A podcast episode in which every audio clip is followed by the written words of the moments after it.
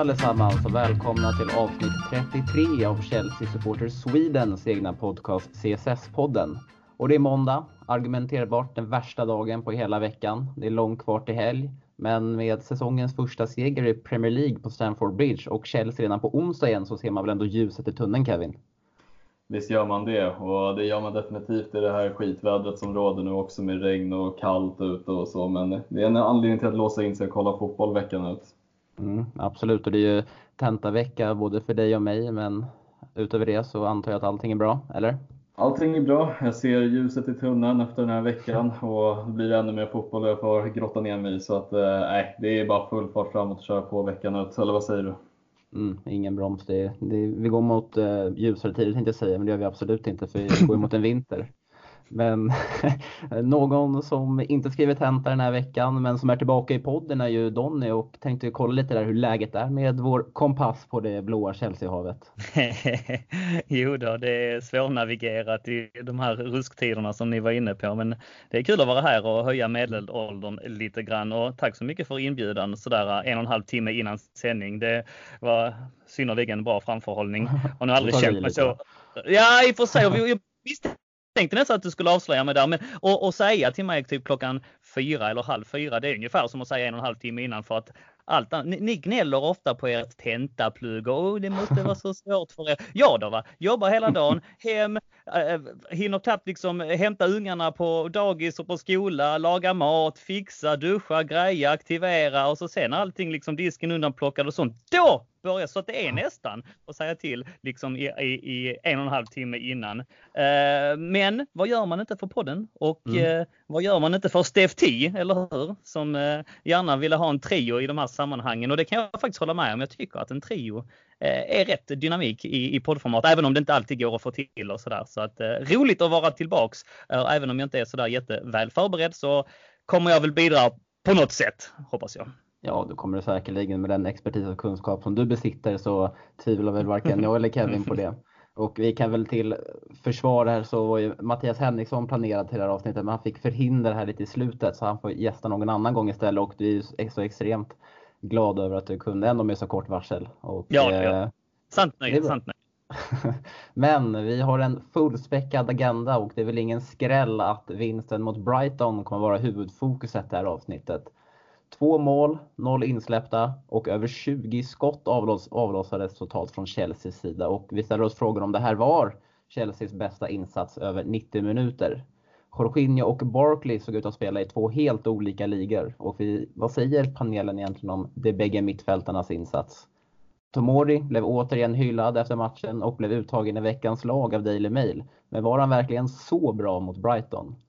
Pulisic sitter fast på bänken och var märkbart frustrerad över situationen när han talade till media efter matchen. Men någon som inte ens satt på bänken var N'Golo Kanté och Lampard bekräftade efter matchen att han saknades på grund av en försiktighetsåtgärd. Och hur oroliga bör vi vara för fransmannens skadebekymmer? Allt detta innan vi tar oss an Champions League-matchen mot Lille på onsdag och svarar på de frågor som ni har ställt oss i vår Facebookgrupp. Nu kör vi!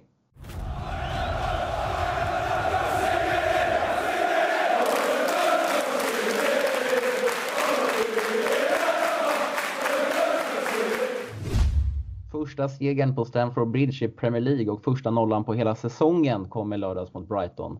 2-0 efter mål från Jorginho och William och det mesta kring Chelsea känns bara allmänt härligt just nu. Kevin, jag låter dig börja. Var det här Chelseas bästa insats över 90 minuter på hela säsongen? Ehm, om man räknar det till tävlingsmatcher, ja. Eh, ser man till Supercup-matchen mot Liverpool så tycker jag att den matchen var bättre genomförd om jag ska vara helt ärlig. Ehm, men ser man till ligaspelet den här säsongen, absolut, det var det. Ehm, också för att vi möter ett Brighton som jag tycker rent taktiskt går ut fel mot Chelsea och försöker spela sig ur de flesta situationerna. Så att eh, det var en kombination av att Chelsea gjorde dem väldigt dåliga men också att Brighton tycker jag taktiskt dåligt mötte Chelsea. Men jag tycker fortfarande att Liverpool-matchen i Supercupen var faktiskt vår bästa hittills för säsongen, om man räknar in det som en tävlingsmatch. Vad tyckte du? Du sa att Chelsea gjorde Brighton dåliga där och eh, vad tycker du att de, vad vi gjorde så bra som försvagade Graham Potter och hans lag? Den höga pressen tycker jag. Vi eh, märkbart från första början var att vi satte otroligt hög press. Mount ledde pressen med Abraham där uppe och eh, jag tycker en sån som William sprang i arslet av sig hela hela matchen egentligen och jag tycker att det, det, det, borde de Brighton egentligen varit förberedda på men jag tycker just den här höga pressen symboliserade matchen egentligen igenom. Vi vann mycket boll och straffen orsakas ju av ett bolltapp i straffområdet när man försöker spela sig upp från inspark. Och, nej, jag tycker den, den höga pressen var, var, satte prägel på matchen. Sen tycker jag också att vi skulle kunna bidra med lite mer eh, med tanke på alla skott och så vi hade. Eh, men eh, jag tycker höga pressen symboliserade väldigt mycket. Mm, Donny, vad säger du? Är det här Nej, jag instämmer. Mm, ja, som sagt det är lite svårt eh, som Kevin också är inne på. Jag tycker att vi har gjort många bra insatser helt ärligt under säsongen och jag tycker att vi inte alltid har fått de resultaten som vi har förtjänat. Eh, vi vann den här matchen. Frågan är väl lite grann hur bra värdemätare Brighton egentligen är. Jag försöker inte. Jag vet om att folk ofta vill eh, hoppa på eh, snabba slutsatser och eh, är, väldigt eh, snabba på att hylla och, och, och såga och sådär men eh, ibland så kan någon gyllene medelväg vara bra vi, vi, vi var väldigt bra och eh, det tycker jag att vi ska ge laget beröm för. Vi, eh, som Kevin är inne på, har en uttänkt strategi, en uttänkt matchplan som vi fullföljer med en hög press med ett snabbt passningsspel. Vi kommer till många bra chanser. Men som sagt hur eh, bra Brighton är, det kommer vi nog få veta när vi summerar säsongen. Vi har spelat väldigt bra under många matcher och vi har kommit till många chanser. Den här gången, skillnaden är väl den här gången att vi kom iväg med eh, ett bra resultat och en hållen nolla. Vår första hållna nolla på 11 matcher, vilket eh, är väldigt positivt. Så att jag hoppas att vi kan få med oss resultaten efter för att säga vad man vill så tycker jag detta nog är den, den första matchen där vi både spelar bra håller nollan, eller det, det är det ju, och mm. kommer iväg med det resultatet som vi är förtjänt av.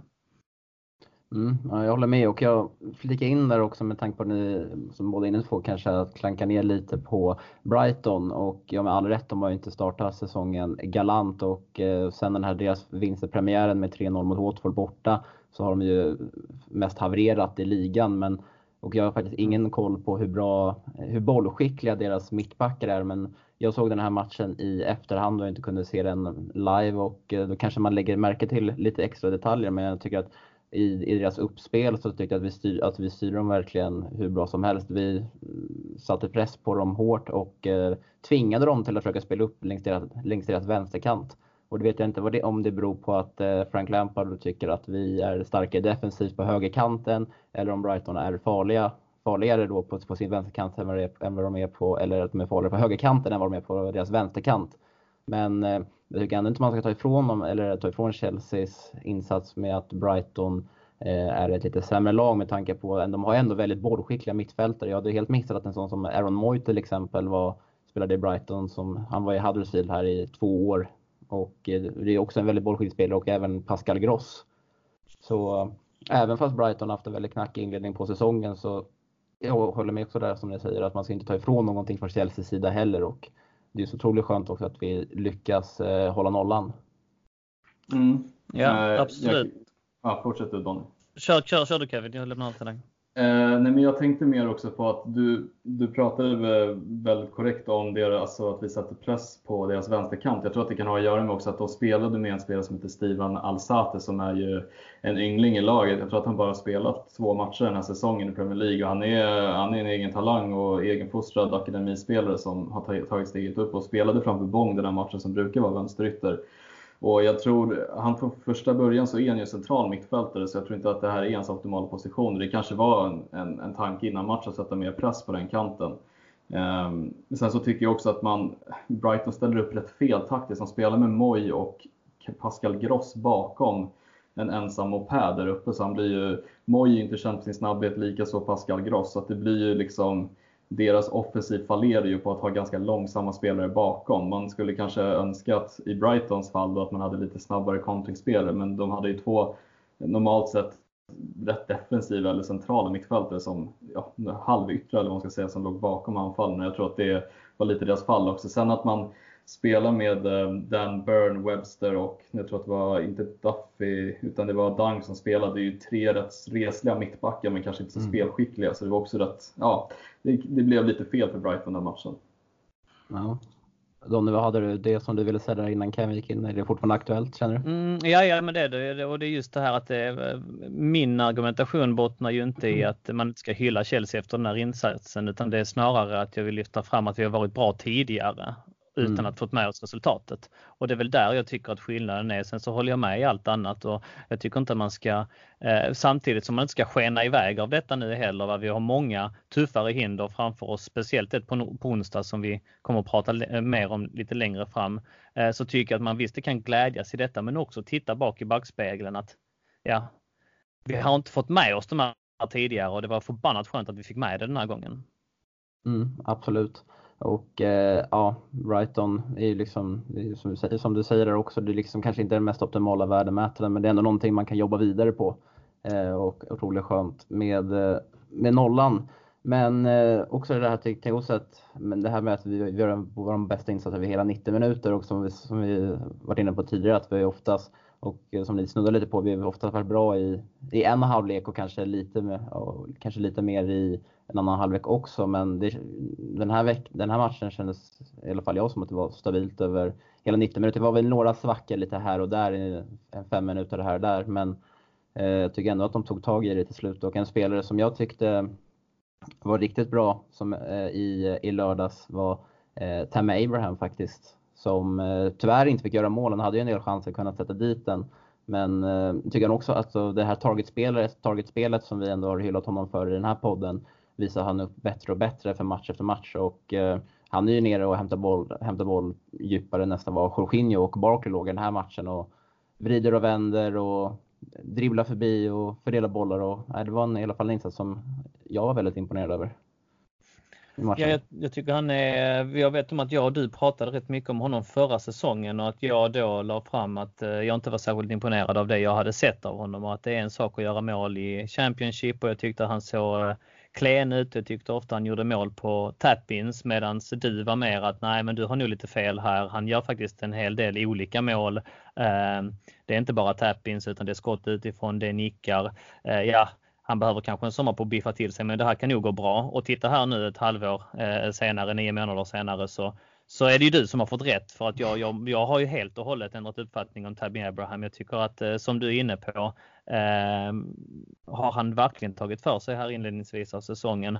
Och eh, Frågan är, vilket jag tycker är intressant att eh, problematisera om det är så att han är en, vilket jag trodde när man såg försäsongen så började utkristallisera sig att det här kommer att bli Frank Lampards eh, första val och eh, det ifrågasatte i alla fall jag framför då tyngre och meriterade, mer meriterade namn som Batshuayi och Olivier Giroud. Jag trodde aldrig på förhand när det stod klart att det var de tre som skulle göra upp om det, att det var Tammy Abraham som skulle eh, bära första stafettpinnen så att säga. Men eh, han har gjort det jättebra och eh, jag tycker också, eh, som du är inne på, att han gör det jättebra mot Brighton. Och det är också en sån grej som jag, jag tycker är intressant att snacka kring när en spelare gör det bra trots att målen utebliver eller ett lag gör det bra trots att få med sig trots att man inte får med sig resultatet.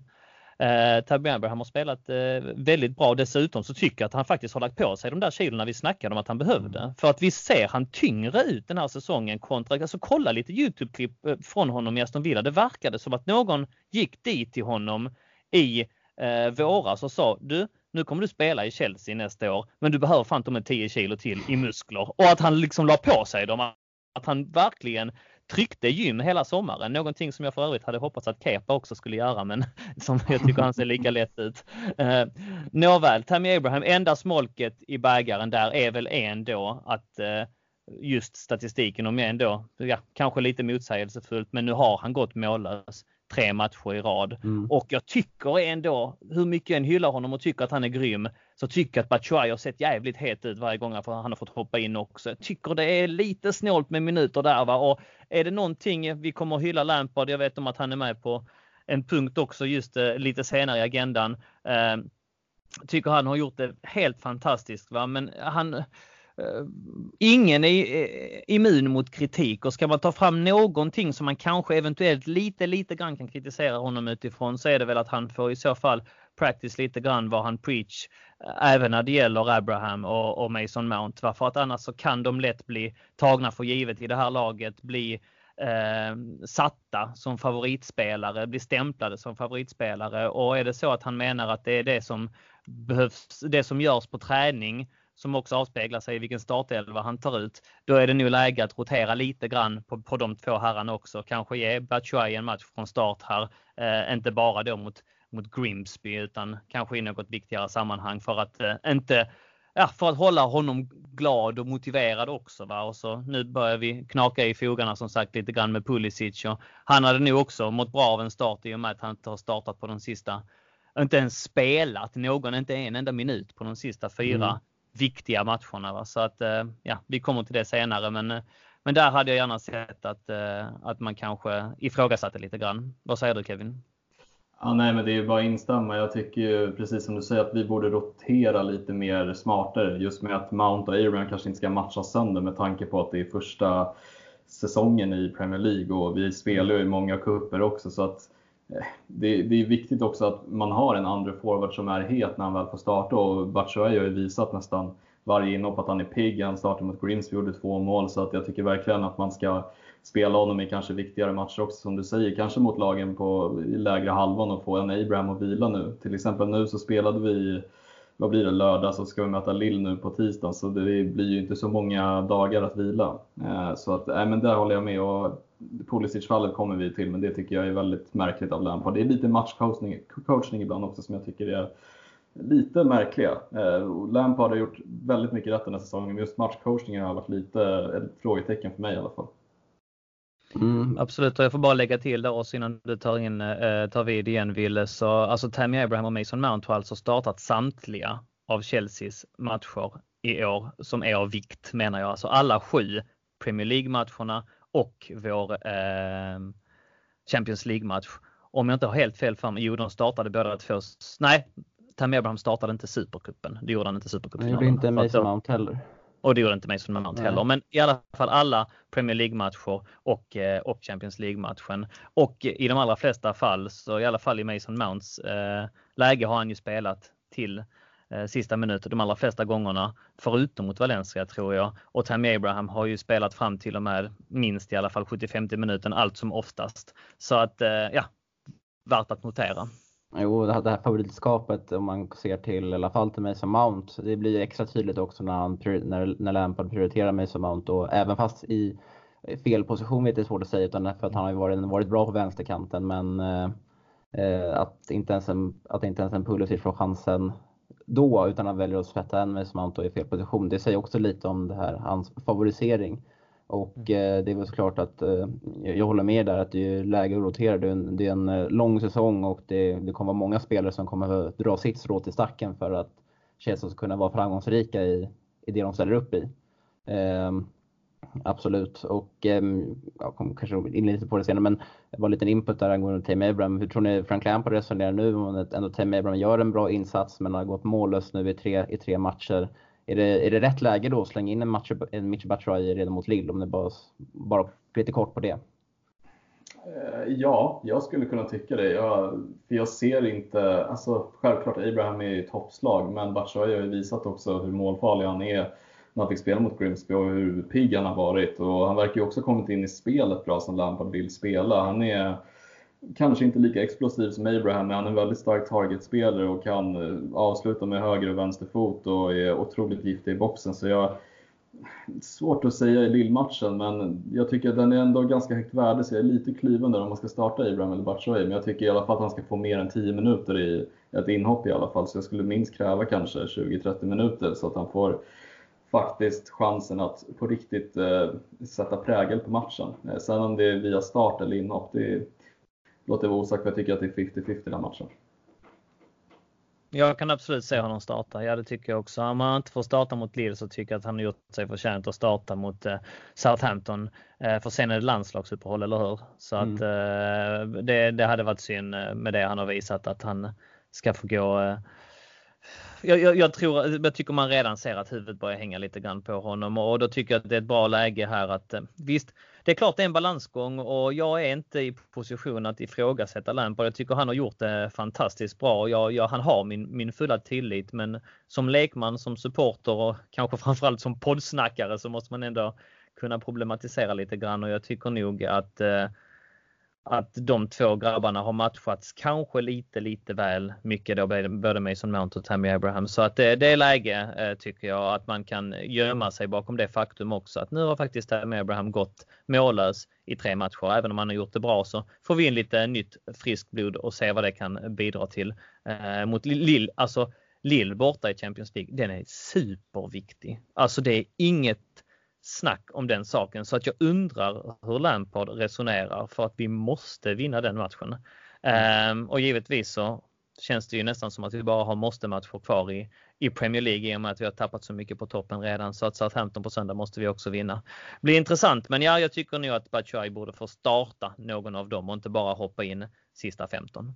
Mm, och känslan är väl med Batshuayi också att han har kommit in lite snett med alla managers. I Conte så mm. hade han ju en Diego Costa framför sig och det är svåra, svåra, svåra argumenterat att, att uh, han borde petat honom och sen med uh, Sarri så kändes det som att han aldrig riktigt visade upp sig och sen med, med Lampard som har valt hem Abraham före. Men om vi ska återgå till den match som spelades mm. i lördags eh, så var vi ändå väldigt ineffektiva. Vi hade totalt 23 skott under hela matchen och varav 17 av dem kom redan i den första halvleken och det är faktiskt rekord sedan, eller det är så många skott på mål under, eller skott mot mål har vi inte haft under en hel halvlek sedan Hall hemma i José Mourinhos återkomst på Stamford Bridge 2013. Mm. Och, det hade vi, och om vi kollar så har vi bland annat missar då från Barkley, Pedro och Alonso och något som Jorginho var, inne på efter matchen var ju att ja, ska vi verkligen ta tag i det här och eh, haka på i toppen så måste vi bli mer effektivare. Och mm. Till exempel tänker Barkley. Barclays och Alonso hade ju deras två är ju jättemissar där i, fram, i, i första halvlek och sen har ju William ett ett par skott där som knappt träffar Virke och i det beslutsfattande så oskärpat framför mål där som, som har ställt till det lite för oss generellt Kevin. Ja, nej, men det tycker jag och jag tycker också att det är mycket ineffektivitet. Vi, vi, vi, har ju William som vi vet är fantastisk på att driva upp anfall och komma ifrån spelare med sin snabbhet. Men det, det är alltid sista tredjedelen som har varit hans akilleshäl de senaste säsongerna. Att han skjuter utanför, passar fel eller skjuter för högt upp. Och det är så med den här matchen. Jag tror han fick två, tre skott täckta av backar och drog en över. Och så gjorde han ju sitt mål till sist som kom för övrigt på en touch från en mittback i Brighton. Och Barclays läge, det är det är jättekonstig touch från Barkley. Alltså den måste han ju få åt sidan på något sätt eller lite hårdare. Det är superkonstigt. Jag tycker Alonsos eh, chans, alltså den är lite svår. Han kommer ändå glidtacklandes. Det, är, det är svårt att få kontroll på bollen, men han är så pass nära att han borde få den på mål. Men det, jag tycker det har, det har symboliserat rätt mycket. Vi bränner ändå rätt mycket. Abraham hade några chanser i den här matchen också, även fast han skötte sig galant. Så det, jag håller ju helt med uttalandet att det är liksom, ska vi vara med topp 4 i år då måste vi kunna sätta sådana här lägen. Och kan vi inte göra mot Brighton så måste vi i alla fall höja det när vi möter topplagen för då får vi inte så här många chanser. Då får vi en, två, tre chanser eller max en, två som måste sitta i den matchen. Ja, jag håller med. Jag tycker att, eh, eller ja, jag håller med delvis Nej, kan jag säga. Eh, nej, angående just de missade chanserna. Jag, jag tycker nog att Tammy Abrahams två missar är kanske grövst. Jag tycker att den eh, där han blir framspelad av Mason Mount, där ska han bara dra målvakten och sätta in den i öppet mål. Istället så går han på avslut och, och träffar från väldigt nära håll, träffar målvakten mitt i magen. Och eh, den andra chansen, där gör han i och för sig ett, ett, bra genombrott, men där försöker han sig på någon chip ju, som målvakten får handen på. Um, inte heller sådär superlyckat. Så att eh, nej, där har vi eh, att jobba på. Mm, det känns som vi återkommer lite med det som vi var inne på i första avsnittet för säsongen där vi snackade med Pavlidis efter Manchester United-matchen att det kanske är ändå den här man tar sådana som Temma Abraham till exempel. För nu var det ändå Barkley och Alonso som ändå tog för jättemissar. Men det är ändå kanske den här, det är kul att vi skapar mycket men de måste sitta i mål och men det beror på våran eh, brist på erfarenhet och rutin i laget och att det är många ungtuppar som ändå, som ändå spelar. Eh, men det känns väl också så här, Absolut, det kan du göra. Får jag lägga till någonting också Ville där? Alltså enligt statistik från Premier League så har vi alltså missat 16 stycken big chances. Jag vet inte riktigt vad som eh, kännetecknar en big chance, men det kan i alla fall jämföras med Manchester Uniteds 8, Arsenals 7 och Tottenhams 6.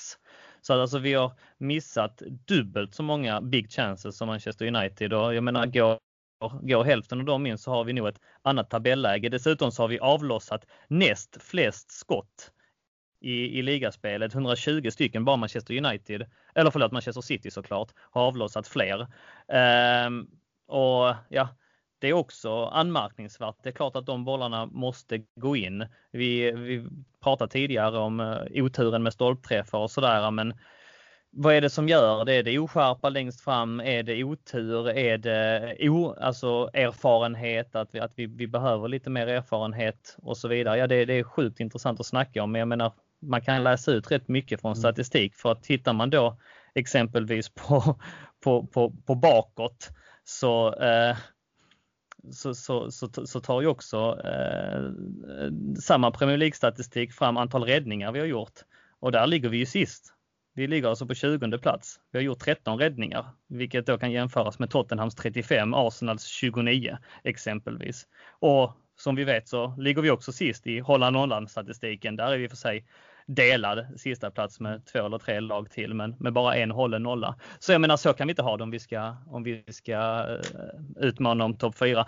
Återigen så ska man väva ihop detta här och se till prestationer och sånt, va? så kan man nog jag tycker det är intressant att problematisera och, och, kanske inte bara peka på en anledning, att det bara har med detta att göra och bara har med, med, med det andra att göra. Som jag, jag, jag, tycker att folk tenderar att göra ibland. Va? Men det är säkert många faktorer som spelar roll. Men det är i alla fall detta statistiken säger och här har vi tydliga förbättringsområden.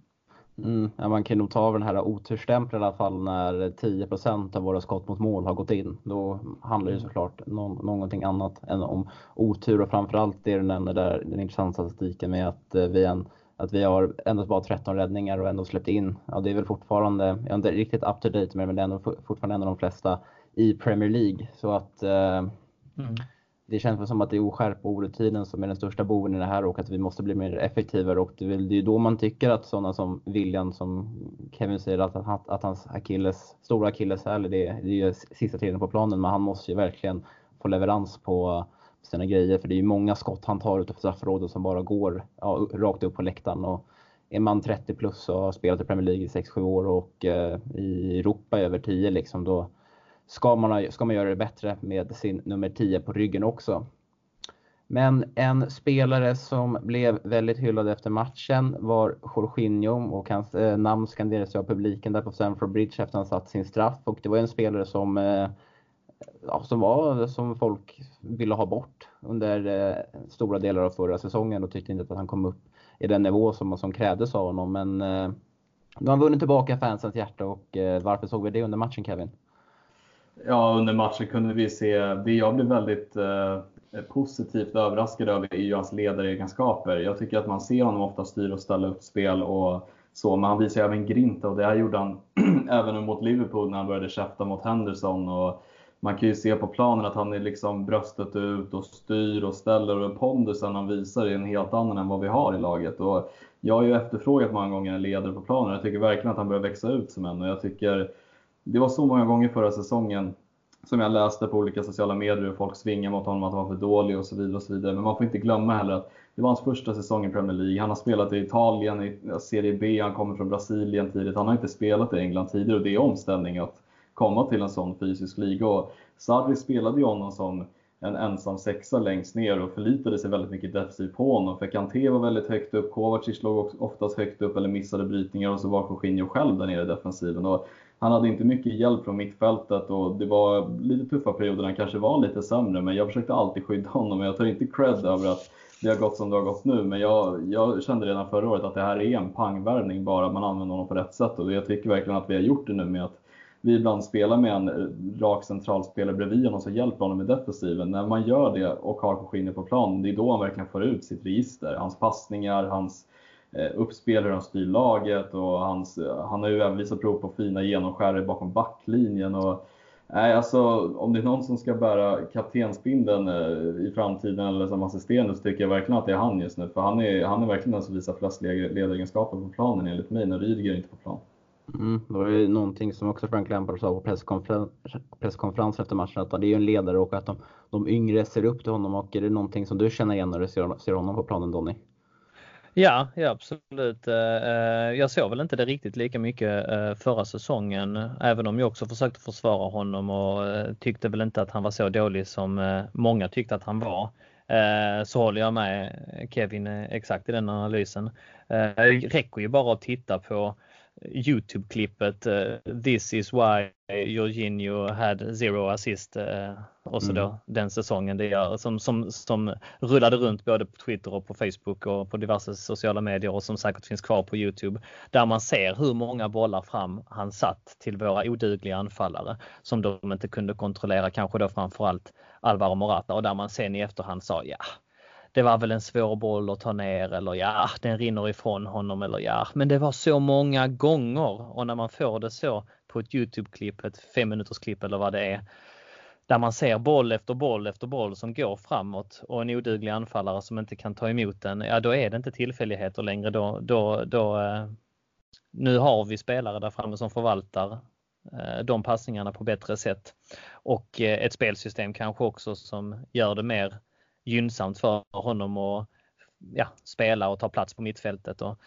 kanske mer självförtroende och så vidare. Så att nej, jag tycker att han har, han har gjort det eh, synnerligen bra och jag är också väldigt eh, imponerad av det faktum att han, om vi då tar två stycken spelare eh, i fokus förra säsongen som båda blev kritiserade, Alvar Morata och Jorginho och då där, där den ene då blev så fruktansvärt eh, ledsen och introvert och gnällde i media och bara utstrålade med hela sitt kroppsspråk att han inte ville vara kvar på planen, att han inte ville vara kvar i London, att han helst av allt ville hem.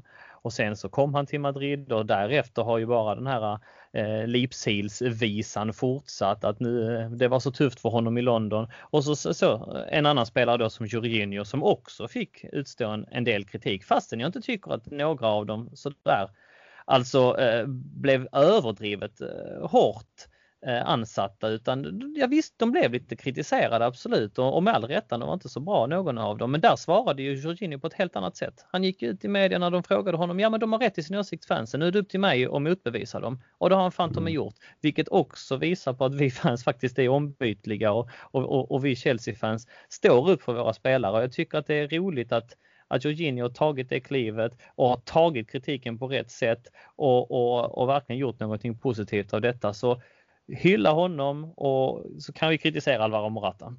ja, jag tänkte faktiskt, jag kommer aldrig glömma det här klippet när Morata gjorde mål i, i, i här i januari mot, i första rundan av FA-cupen tror jag det var, när han bara hänger med huvudet efter att göra mål och Fabregas mm. går fram och men typ klipper till honom nästan och är fly förbaskad på att han inte visar respekt mot fansen mm. och firar mm. målet med, tillsammans med dem. Och det, är, ja, det är så sjukt talande där det du är inne på mellan Jorginho och Morata, vad som är skillnaden med dem. Precis. Mm. Kommer ni ihåg det där klippet också på Morata när han eh, får ett gult kort för filmning, klagar på domaren för ett till gult kort och ett rött därefter. Ja. Jag tror att det var mot Forest i cupen eller något sånt. Också så här, är det är en patetisk fotbollsspelare alltså. Ja. ja. Ja, det är väl jag bra saknar inte honom. Nej, tror jag. Det är nog få som gör det. Även fast, han var, även fast man tänkte att det här ska bli så jävla bra när han väl skrev på mm. där. Men det i alla fall minns jag under den tiden hade i Juventus. Men eh, ja, ska inte bli långrandiga på Alvaro Morata. Nej, men jag tror också det är också det framförallt som Kevin är inne på också. Man, när man, när man, om man ser till eh, italiensk fotboll och engelsk fotboll, är i, man kollar, jag såg absolut knappt någon Napoli alls innan eh, eller när Jorginho var där, men när man kollar highlights-paket när man får se hans passningar, alltså det är liksom, han har ju i Italien så hade han en extrem betänketid, betänketid innan, han kunde, innan han kunde slå passningen mm. till skillnad från här i Premier League då att han har en gubbe i ryggen på sig hela tiden. Och det är klart att han måste anpassa sig efter det. Så det är bra i alla fall att han har eh, steppat upp här nu och eh, Men jag tror att ändå... han får mer tid av Lampard också. Jag tror att mittfältet i sig får mer tid av Lampard. Jag, jag, jag, upplever i alla fall att man var under en stor press att spela de här förbannade trianglarna förra året. Att passa bollen på one touch eller max två touch. Att ständigt liksom röra bollen hela tiden. Man ser ju nu att han får ta emot den, han får lägga den till rätta och sen får han slå iväg den utan att, ja visst alltså de är ju på honom, det är fortfarande Premier League men du har ändå ofta lite extra tid än vad vi trodde att vi hade förra året. För att förra året skulle allting gå så snabbt förutom när vi väl kom fram till anfallet och vi aldrig hittade lägena i vilket fall som helst. Va? Så att jag undrar inte om Lampards taktik också är mer gynnsam för Jorginho i den rollen. Ja, må så vara, må så vara. Eh, så det är Lampards son istället för Sarris son. Det verkar ju som det. Det verkar som det. Och det verkar inte som att Jorginho har någonting emot det heller, så varför ska vi? Eller hur? Han har nej. ju sagt det också att nej vad fan, nej, jag är inte liksom Sarris eh, gullegris. jag är Chelsea-spelare och ja, sådär nästan, nästan pikat Sarri lite grann att eh, nej, nej, fan jag hänger liksom inte med dig tillbaks till Italien utan jag, jag trivs bra här i London och det är den mentaliteten man vill ha och det är den mentaliteten Lampard vill bygga vidare på också. Folk som vill spela i klubben, folk som brinner för klubben, folk som visar hjärta på träningar och så vidare. Det är därför David Luiz åkte ut också. Fan, ja, men han drog inte riktigt jämnt, vill inte vara här då? Nej, men far åt skogen då. Det tänker inte jag tvinga dig va och, och, och sitta här och sura. Så att eh, ja, säger egentligen inte att det är, är rätt eller fel, men jag kan ju säga att jag, jag gillar det bättre eh, när det är på det här sättet och det verkar som att eh, Jorginho passar in i den formen. Mm, han har väl insett att eh, gräset är grönare på den andra sidan här efter att han har brutit kontakten med Sarri. Eh, men någon spelare som vi ändå, i alla fall jag trodde på, på inför, någon som skulle verkligen gynnas av eh, Lampards Eh, intåg i klubben som huvudtränare var ju Ross Barkley. Men han har ju verkligen inte fått ut och han såg ju verkligen, jag tycker han såg totalt under isen mot, eh, mot, mot Brighton här i lördags. Alltså vad har skett? Vad är det som, vad är det som sker Kevin? Ah, ja, alltså det, är ett, det är ett frågetecken. Barkley har alltid varit det för mig också. Han, eh, alltså det finns stunder där man ser liksom ändå den, den talang han ändå besitter och är liksom bra skott och kan driva förbi några spelare till att liksom knappt jobba hem, orka en hel halvlek eller liksom bara är slapp och tappar boll. Alltså det, jag har så svårt för Barkley. Jag vet att vi satt och pratade om honom tidigare och Donny sa bland annat att man ska låta honom ge lite tid. Han är fortfarande ung, men alltså jag tycker inte att det är någonting som talar för att han ska vända på den här kurvan. För det har varit upp och ner konstant i, sen han har kommit till Chelsea och för det mesta varit ner. Och jag tycker liksom han visar bra attityd på plan, eller han försöker jobba så hårt för laget som möjligt, men det håller inte. Jag tycker inte att han håller knappt på bänken längre, för min del. Alltså jag, jag har svårt att se den talang han faktiskt besitter. Och det kanske är ren frustration efter den här matchen, men jag tycker att det är så många gånger jag har sett Barkley spela på planen och känna liksom att ja, det var en bra insats, men det var inte mer än så. Jag har aldrig liksom varit så här, wow, gud vad bra han har varit i den här matchen och hyllat mm. sönder honom, utan det har varit medelmåttigt konstant för mig. Och, alltså mitt tålamod med Barkley börjar tryta lite, för jag ser inte storheten i honom faktiskt. Och den här talangen han var i Everton är för mig som bortblåst. Jag känner inte igen honom längre. Tror du att eh, petningen som straffskytt påverkade hans prestation i, i den här matchen, Donny? Eventuellt, men jag håller inte med om att han var så dålig. Jag vet om att det är den generella uppfattningen och om jag kollade liksom betygen eh, runt omkring både Sky Sports och Daily Mail och, och, han fick ju bland de lägsta betygen men det var ju ingen som underkände honom. Jag har ju hört tongångarna CSS-podden och engelska forum och sånt att man var synnerligen besviken med honom. Jag såg inte riktigt det. Jag, jag såg att han försökte. Jag såg att han försökte bryta igenom. Han stod för några riktigt bra brytningar. Han fattar lite fel beslut, det gör han. Men eh, ja, eh, jag, jag tyckte att han eh, han hade en vilja och han hade en, eh, ett driv i spelet som jag, jag vet om att han har. Eh, jag är inte heller någon jätte Barkley-fantast och tänker inte gråta blod ifall han får stå över några matcher. Det, ja, den eh, statusen har han inte i truppen och inte i, i mitt hjärta heller så jag tänker liksom inte försvara honom eh, för allt i världen. Men, men med det sagt så tyckte jag inte att han var så dålig eh, mot Brighton faktiskt. Eh, petningen som straffskytt jag vet om att ni har avhandlat det i tidigare poddar, men även där tycker jag att det inte är särskilt konstigt att han la straff, straffen. Man såg att han var väldigt högt rankad som straffskytt under Sarri. Han har lagt straffar i Everton innan dess. Vad jag vet har han bara missat en straff tidigare och det var just i Everton för flera, flera år sedan. Annars så har han varit 100%. Han har satt alla straffar han har lagt för Chelsea oavsett om det har varit i Europa League semifinaler eller i, i eh, eh Eh, supercupfinaler eller om det har varit på träningsmatcher. Han har satt alla straffarna. Han har fått lägga dem för England. Han har varit väldigt högt rankad som straffskytt i England också. Och att han går fram och i slutminuterna på en väldigt het match.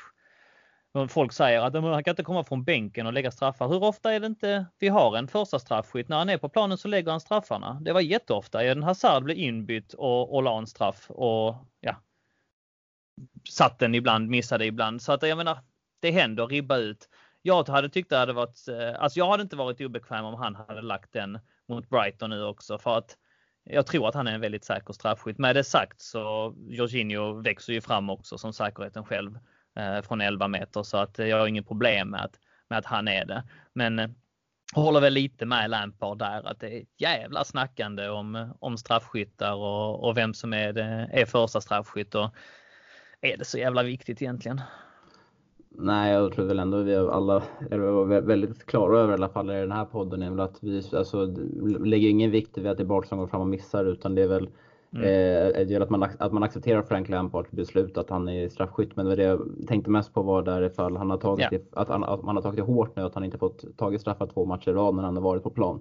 Men mm. jag tyckte, alltså, jag vet, vet, ingen aning om, det, om, det, om hur det har påverkat honom, men i den här matchen så jag, jag, tycker inte att han är, alltså han, han är inte underkänd men jag tycker han är fan snudd till godkänd. Alltså, alltså, alltså jag tycker han spelar alldeles för lätt i vissa, i vissa situationer och när han väl försöker göra något så, så blir han av med bollen. Han försöker åka slalom mellan tre Brighton-spelare och misslyckas gång på gång på gång hela tiden.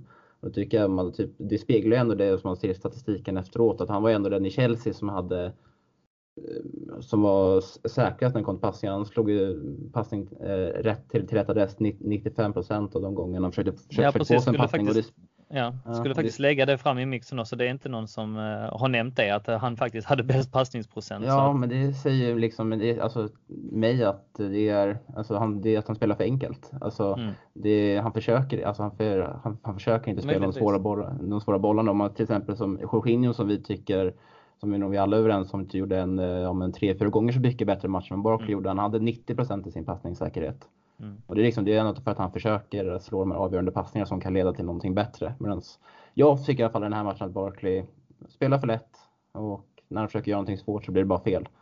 Mm. Och eh, jag tror endast att han spelar just nu för att ja, för, för rotationer och vi har inte så mycket att välja, att välja på bakom bakom Kanté, Kovacic och Jorginho och när, både, och när Kovacic antagligen vilas till på onsdag och Kanté är skadad så, så, måste, så måste det bara in liksom.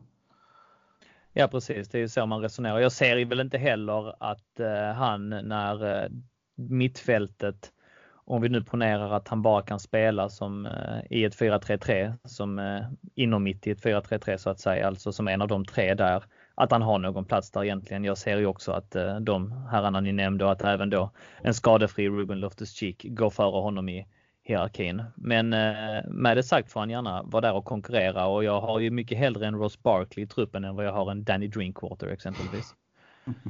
ja, det, ja, på tal om Danny Drinkwater, alltså, jag tänkte alltså det måste ju ändå vara Chelseas sämsta köp någonsin. Alltså visst, alltså Bakayoko kan man ändå kanske ha kanske stått för lite sämre prestationer men han kan vi, kan vi ändå kränga tillbaka för, för en bra slant. Men, Bar, äh, men Drinkwater, alltså han får inte ens spela, visst han har varit lite skadad, men han får inte ens spela i Burnley.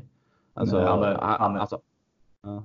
Nej, men han har ju varit mer på puben än på planen ja, exakt. också i Burnley. Så att det symboliserar väl hela hans låne, låneaktivitet i Burnley just nu. Ja, och det är pengar som vi inte kommer få tillbaka. De här 250-300. Mm. Nej, de kan vi kyssa hej då. Ja.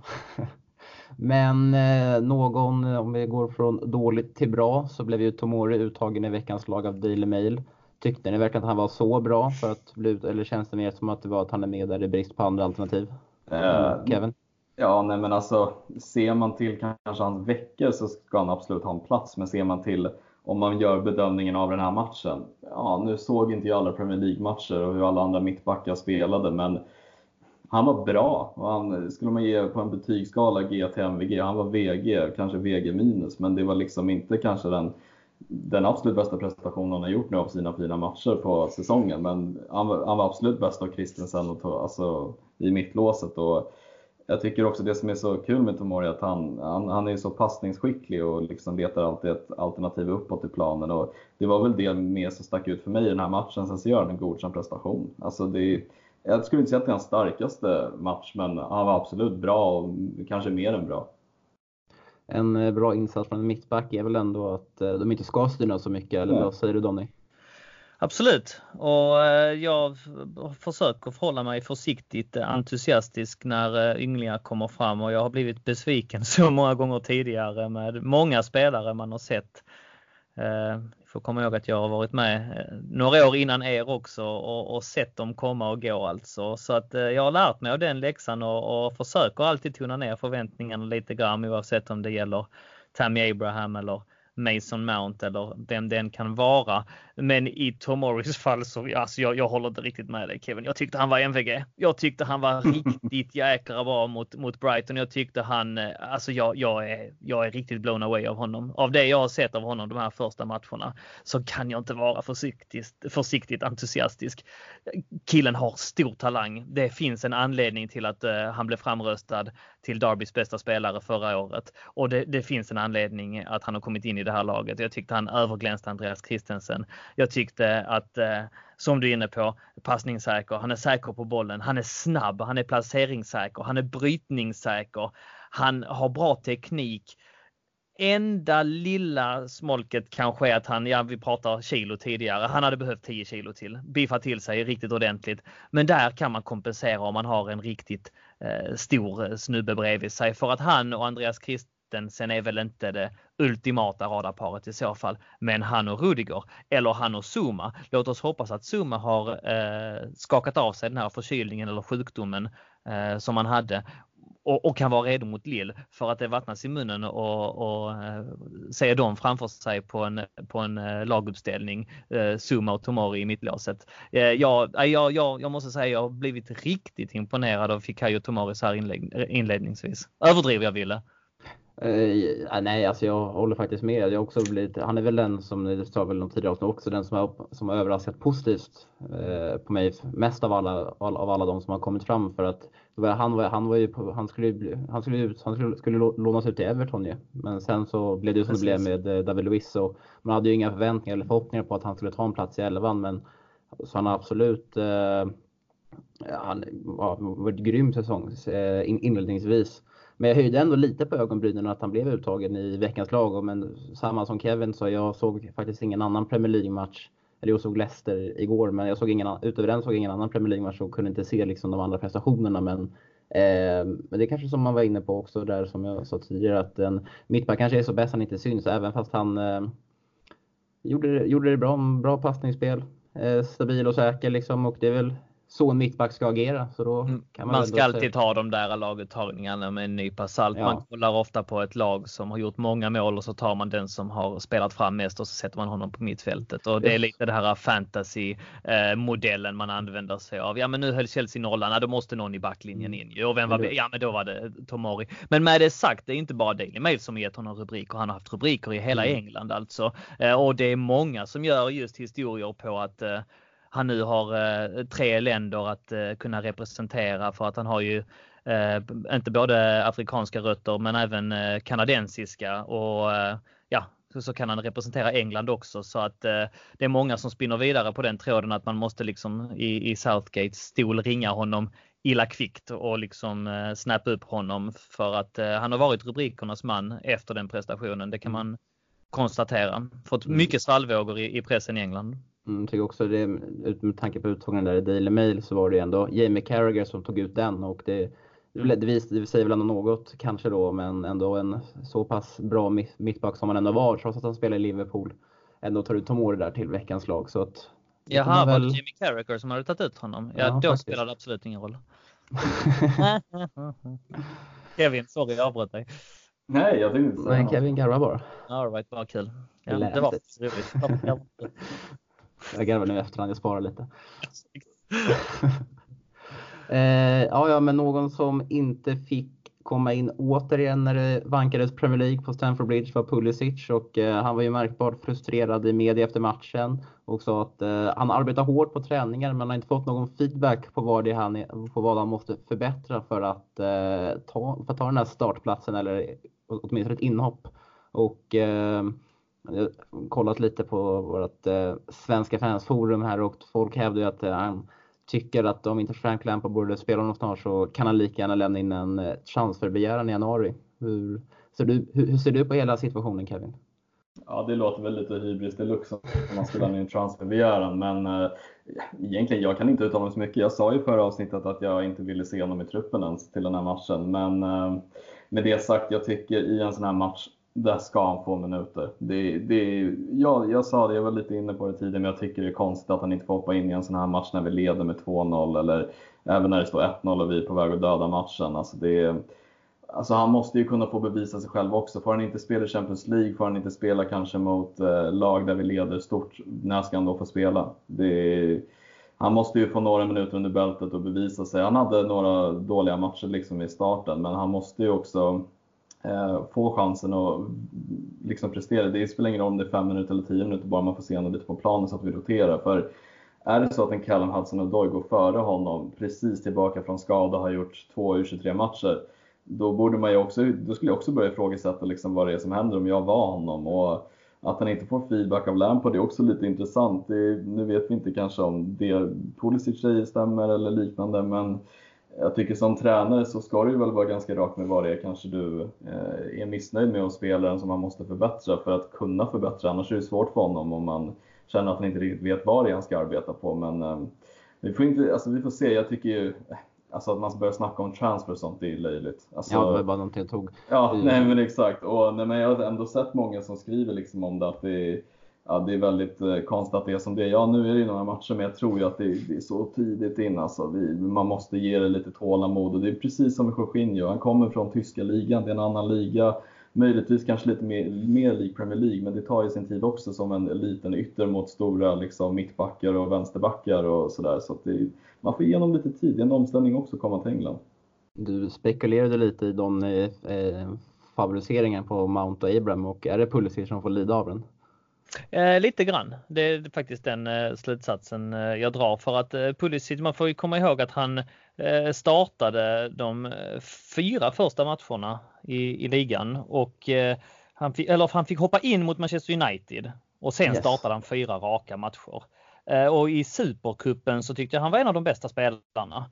Eh, sen så var det den här plattmatchen mot Sheffield United där vi faktiskt förlorar på att vi släpper in ett självmål i allra sista minuten som han lite grann fick bära hundhuvudet för kändes det som. För där efter det så har vi alltså eh, spelat fyra viktiga matcher och då har han fått stå över alla dem, alltså tre i ligan och en i Champions League. Han fick Eh, spela mot Grimsby men gjorde väl inget, fick inte de stora rubrikerna där och det är en svår match att dra några eh, växlar på egentligen. Eh, men han har inte fått någon speltid av den och när vi då, som jag sa tidigare, vi har lätt, alltså det, det blir väldigt ofta polariserat inom fotbollen. Vi har lätt som både som människor men kanske framförallt som fotbollssupportrar att hylla och vi har lätt att såga och vi vill gärna hitta snabba och lätta svar på problem som ibland är mer komplexa än så. Mason Mount blir lite väl hyllad och Christian Pulisic blir lite väl sågad. Det, det är min tolkning på det hela.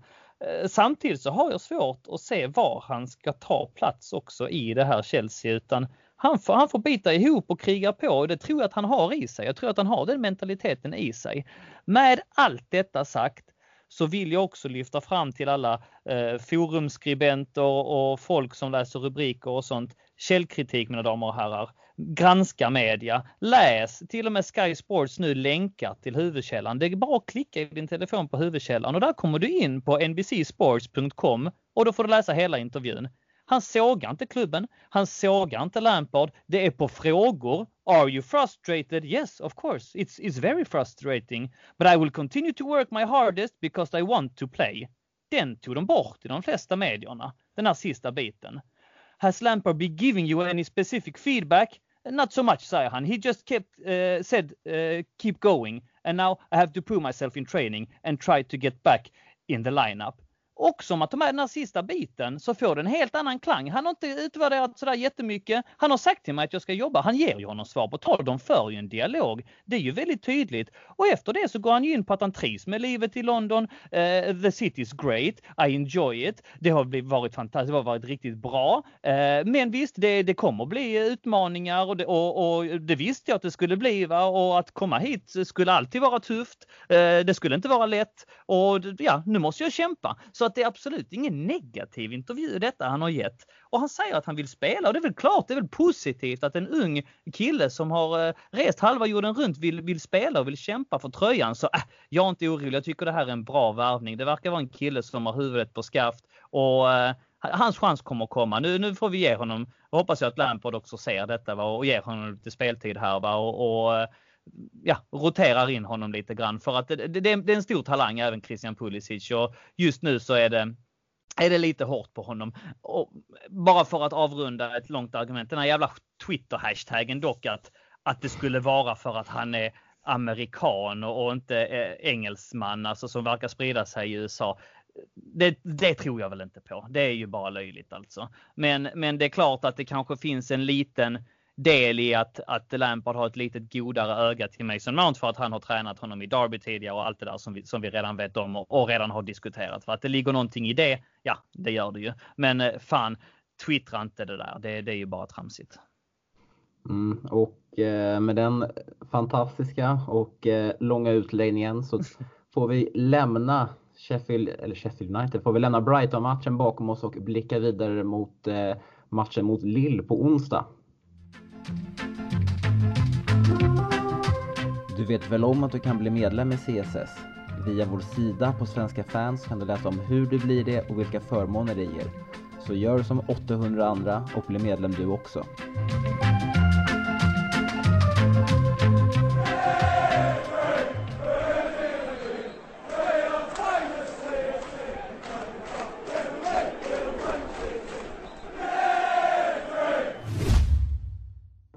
Är Champions League tillbaka och denna gång reser Chelsea till Frankrike i ett bortamöte mot Lille.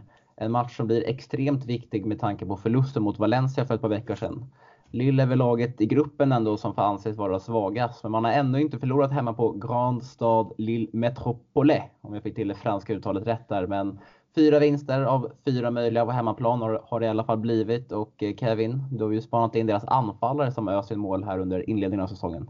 Ja, nej men precis. Jag, eh, jag minns ju Viktor Osimhen när han eh, spelade 2015 för det nigerianska U17-laget när de kammade hem guldet där. Och det var många talanger som det inte gick eh, särskilt vidare för. Och så var det även för Osimhen i, efter U17. För då, han skrev på ett kontrakt med Wolfsburg, fick spela några matcher men gjorde inga mål.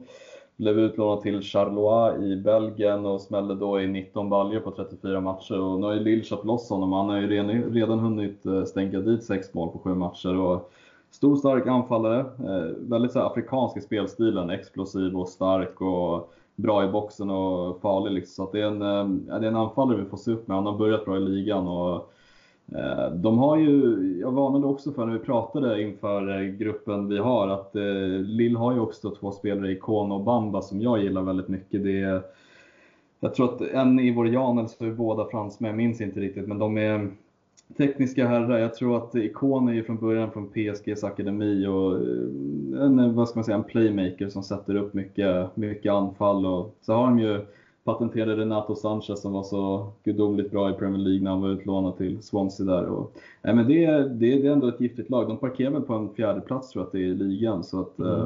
eh, det är, alltså Champions League får man aldrig ta för givet. Det är alltid svåra matcher. Renato mm. Sanchez, Kevin, eh, alltså Bayern München, Renato Sanchez, är han där?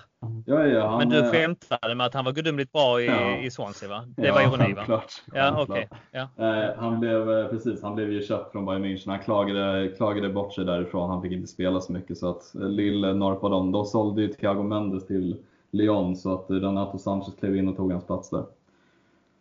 Mm, han ligger ju fyra i franska ligan där som du säger och eh, har ju vunnit samtliga hemmamatcher och den här äh, anfallen, Viktor Oshimen, det blir verkligen någonting att bita i för Tomori. Eh, men jag kollade också på deras, eh, på, på vilka de har mött hemma. Det är, alltså det är, när man tänker på det, det är Nantes, Sankt Etienne, Angers och Strasbourg. Det är ju ja, det är liksom inga topplag när man känner så, men ändå Nantes och eh, Angers är en av de som parkerar som andra och tredje plats i franska ligan. Så mm. de har ändå stått för imponerande prestationer hemmaplan vad jag förmodar. Ja, nej men definitivt. Och alltså, nu minns jag, om jag inte minns helt fel, så ska väl Claudio Ranieri vara tränare för Nantes. Om man kanske var det innan säsongen. Nej, nu vet jag inte om det är så fortfarande, men det, det är ju Alltså det är en väldigt konstig liga den här säsongen med tanke på att det är PSG som leder, Angers tvåa och så är det någon trea och så Lille på fjärde plats. Eh, så att eh, man får ju också förstå att förra året så spelade ju Lille med Pepe som var deras alltså, poängspelare. Han gjorde hur mycket poäng som helst och bar laget egentligen. Så att det är ändå väldigt starkt att ligga fyra i början av säsongen i ligan med tanke på att det finns ju lag som Lyon där och Marseille och så vidare. Så att, eh Eh, jag brukar i alla fall ha respekt oavsett om det är kanske ett lite sämre lag i gruppspelet i Champions League. För det är, det är fortfarande Champions League-lag som har kommit dit eh, på grund av att de har haft starka säsonger och gett starka lag. Liksom. Mm, och eh, Donny, vad ska Chelsea göra då för att eh, kunna besegra då hemmastarka Lille? Bara för att lägga till i truppen eh, lite grann innan vi går vidare så när jag ögnade igenom den så reagerade jag på två namn. Dels eh, Jose Font, att han dök upp där som är en Premier League-bekanting som spelade i Southampton länge och som eh, därefter gick till West Ham. Um, skitduktig, eller ja skitduktig, men bra mittback som drog till Kina en sväng efteråt. Jag visste faktiskt inte att han var där. Men även Loic Remy spelar i, i Lille, eller hur eh, Kevin? Ja, ja men det stämmer. Chelsea-bekantingen va? Ja, vi uppade det lite när vi pratade inför gruppspelet att han, han är kvar där. Han får sitta bänk en hel del, men han är kvar. Ja, ja där ser man. Vad Chelsea behöver göra, eh, egentligen eh, fortsätta på inslagen väg. Jag Eh, Eh, får ibland skit för att jag säger, jag är lite för rak på sak och jag gillar att ifrågasätta och problematisera och jag är absolut inte rädd för att lyfta fram min åsikt. Eh, med det sagt så är jag fortsatt synnerligen hoppfull och entusiasmerad av detta Chelsea-lag under Lampards ledning. Eh, som sagt, jag av allt som jag, jag har sett så, så av alla, egentligen det enda, enda matchen Eh, där jag tycker att vi inte kom upp i nivå, det är alltså mot Leicester där vi tappar allt i, i andra halvlek och, och spelar 1-1. Ehm, det, det, är egentligen bara den matchen. I övrigt så har jag tyckt att det har varit, funnits väldigt många positiva bitar att ta ut ifrån, ifrån varje match. I United-matchen så borde vi ha vunnit. Eh, Sheffield United-matchen borde vi ha vunnit. Valencia-matchen borde vi ha vunnit också. All statistik, verkligen all statistik pekade på att vi skulle vinna även mot Liverpool tycker jag att vi, vi är det bättre laget. Nu fick vi rättvis utdelning som sagt mot Brighton. Måtte det hålla i sig. Mm. Och eh, inför matchen så är ju Zuma, Kanté och Rydiger frågetecken. Men hur skulle du vilja se att Lampard formerar laget? Ja, jag, jag, har för, jag har skrivit, och nu ställde du frågan, eh, hörde jag, citat, slutcitat, hur skulle du vilja se att Lampard formulerar formerade laget, eller hur? Eller, ja, eh, ja, en kombination ja, mellan vad tror du och hur, vad vill du? Ja, men det sa du inte. Ja, om, om, om vi utgår från vad, vad, hur jag hade velat så hade jag velat se Caballero i mål. Jag hade velat se Reece James på högerbacken, Tomori och Zuma som mittbackar och Aspilicueta på vänsterbacken. Jag hade gärna sett Jorginho och Kante. Jag förutsätter att det här var bara en för, alltså försiktighetsåtgärd med hans hamstring, att han har fått vila några dagar och att han har skakat av sig den och spelar. Det är en så pass viktig match som jag sa innan. Vi måste gå ner där och få tre poäng för att vi ska liksom inte tappa fotfästet i den här gruppen. Nu har vi förlorat vår första match. Vi måste vinna den här matchen.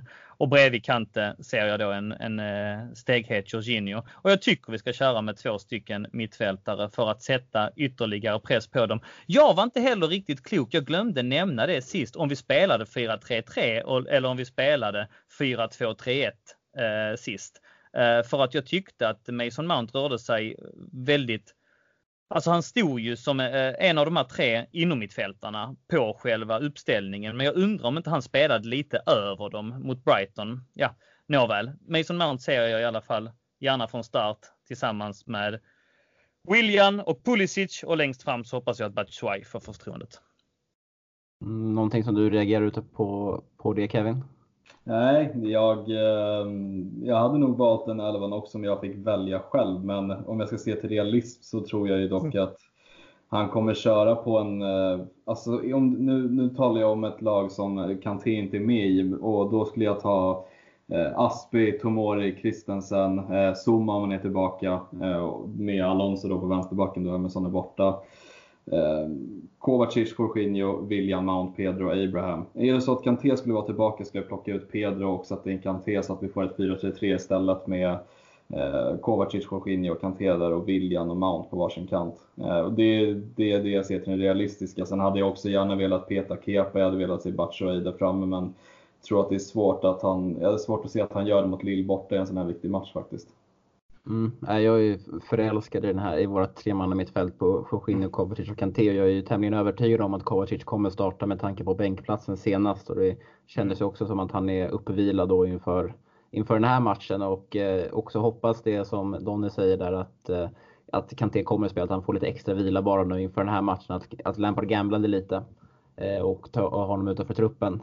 Eh, så en 4-3-3 med det mittfältet Eh, och backlinjen är också svår, eller alltså, med, med, med tanke på mittbackarna. Jag ser hellre en Zuma framför Christensen ifall han är fit och Rydiger eh, alla dagar i veckan då före Zuma bredvid Tomori då som just nu i alla fall känns den som är mest gjuten när, eh, i, i Rydigers frånvaro. Eh, flankerad då av eh, Aspilicueta och Alonso.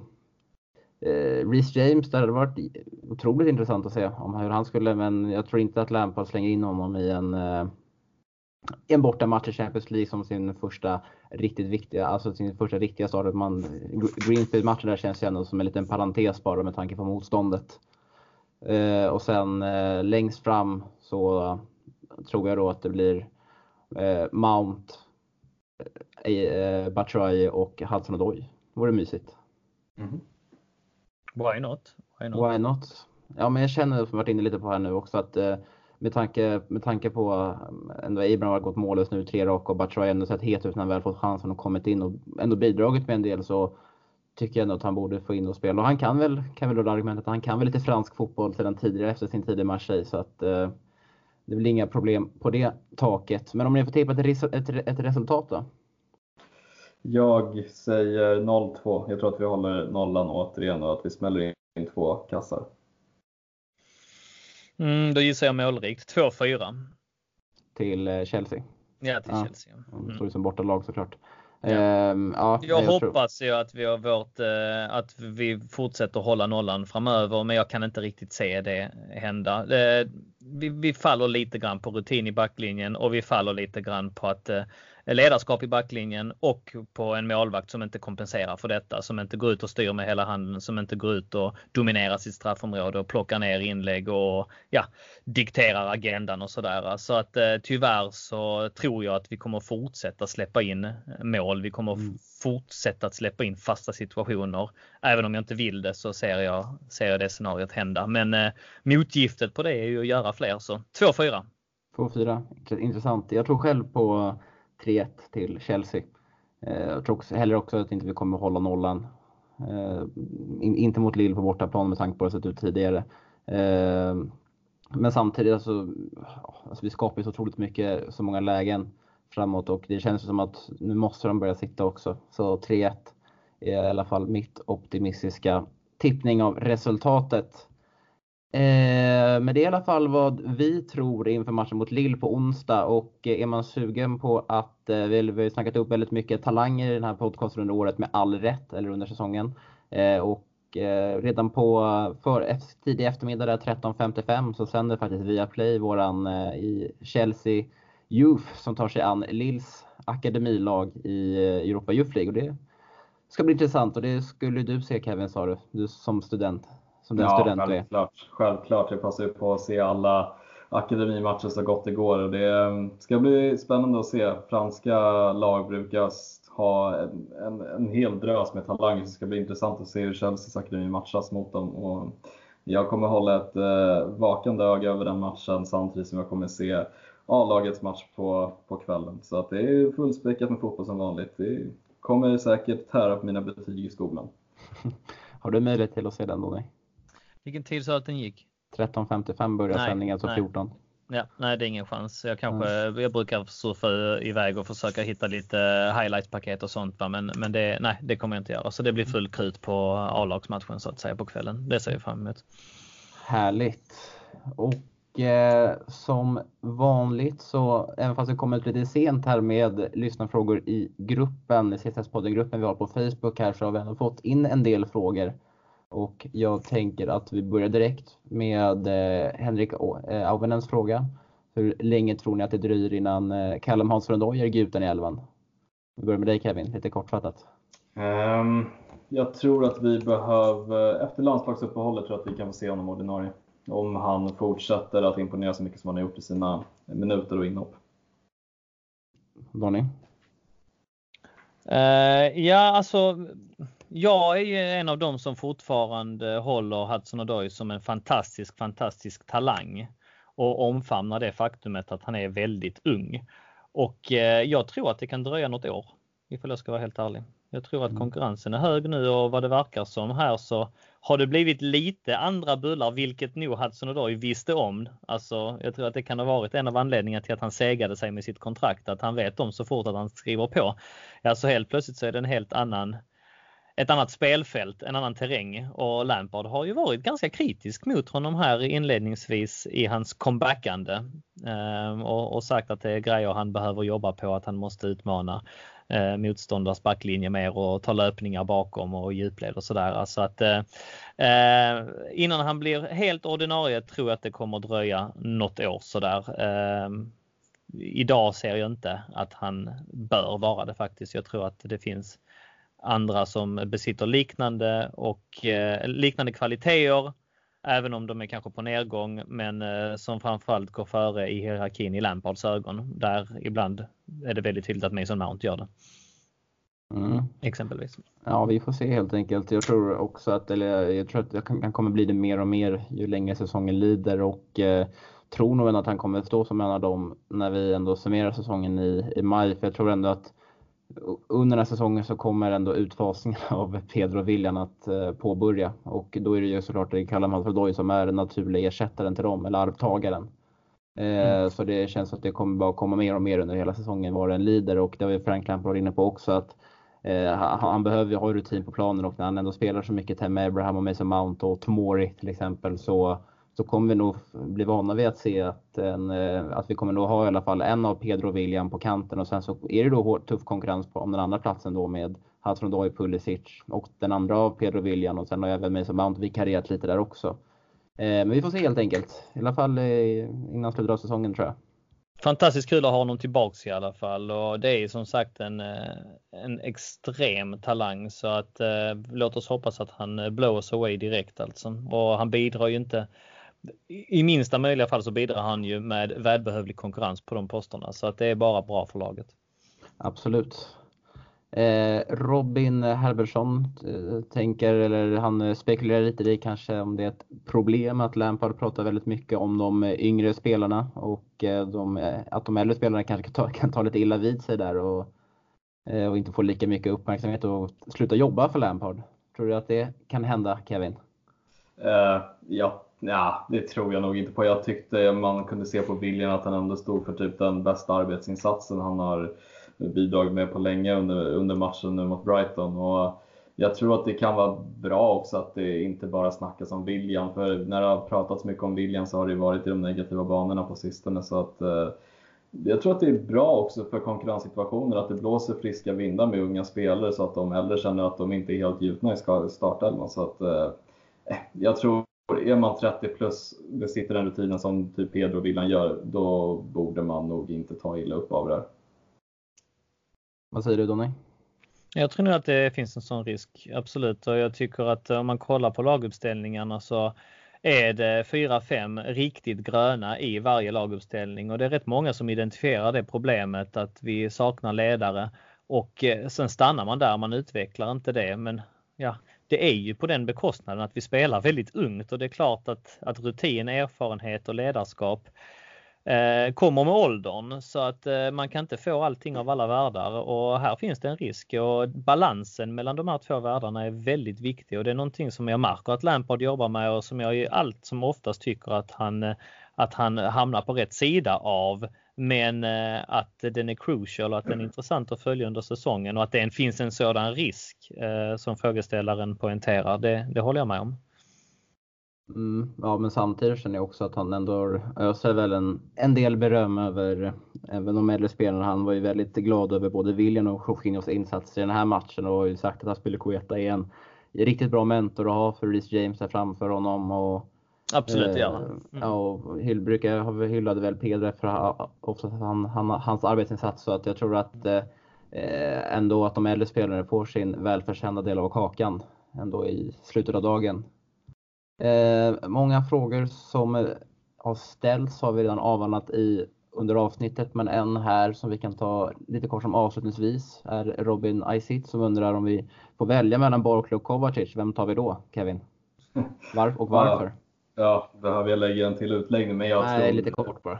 Ja, nej, Kovacic alla dagar i veckan. Barkley håller inte. Eh, ja, Donny snackade om att man, vissa inte tycker att han har gjort så dålig match som han har gjort. Jag tycker han var fruktansvärd. Jag tycker inte han har varit bra i början av säsongen. Och punkt. Jag tycker Kovacic går före alla dagar i veckan.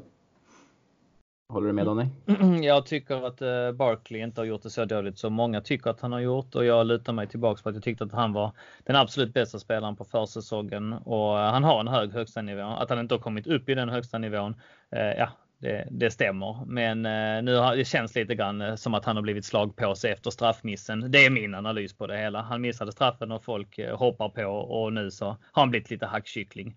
Nåväl, eh, står det mellan de två så tycker jag att Kovacic har gjort en mycket bättre säsongsinledning. Även om jag satt stora frågetecken för Kovacic första säsong och inte direkt julade när jag visste eller fick reda på att han skulle stanna kvar, att vi gjorde honom till ett permanent eh, köp så har jag blivit jätteimponerad av hans inställning här inledningsvis av säsongen och jag tycker att eh, han nog är den där eh, superbra spelaren eller kan han besitter de kvaliteterna att han kan ta dem så han är fortfarande väldigt ung också så att eh, jag tror nog att eh, eh, att han kan utvecklas till en ännu bättre spelare än vad han är idag. Och hans säsongsinledning, ja, det går inte att snacka om att han har gjort det bättre än Barkley. Så att jag väljer också Kovacic givetvis om det står, om det står och väger mellan två stycken, mellan de två så att säga.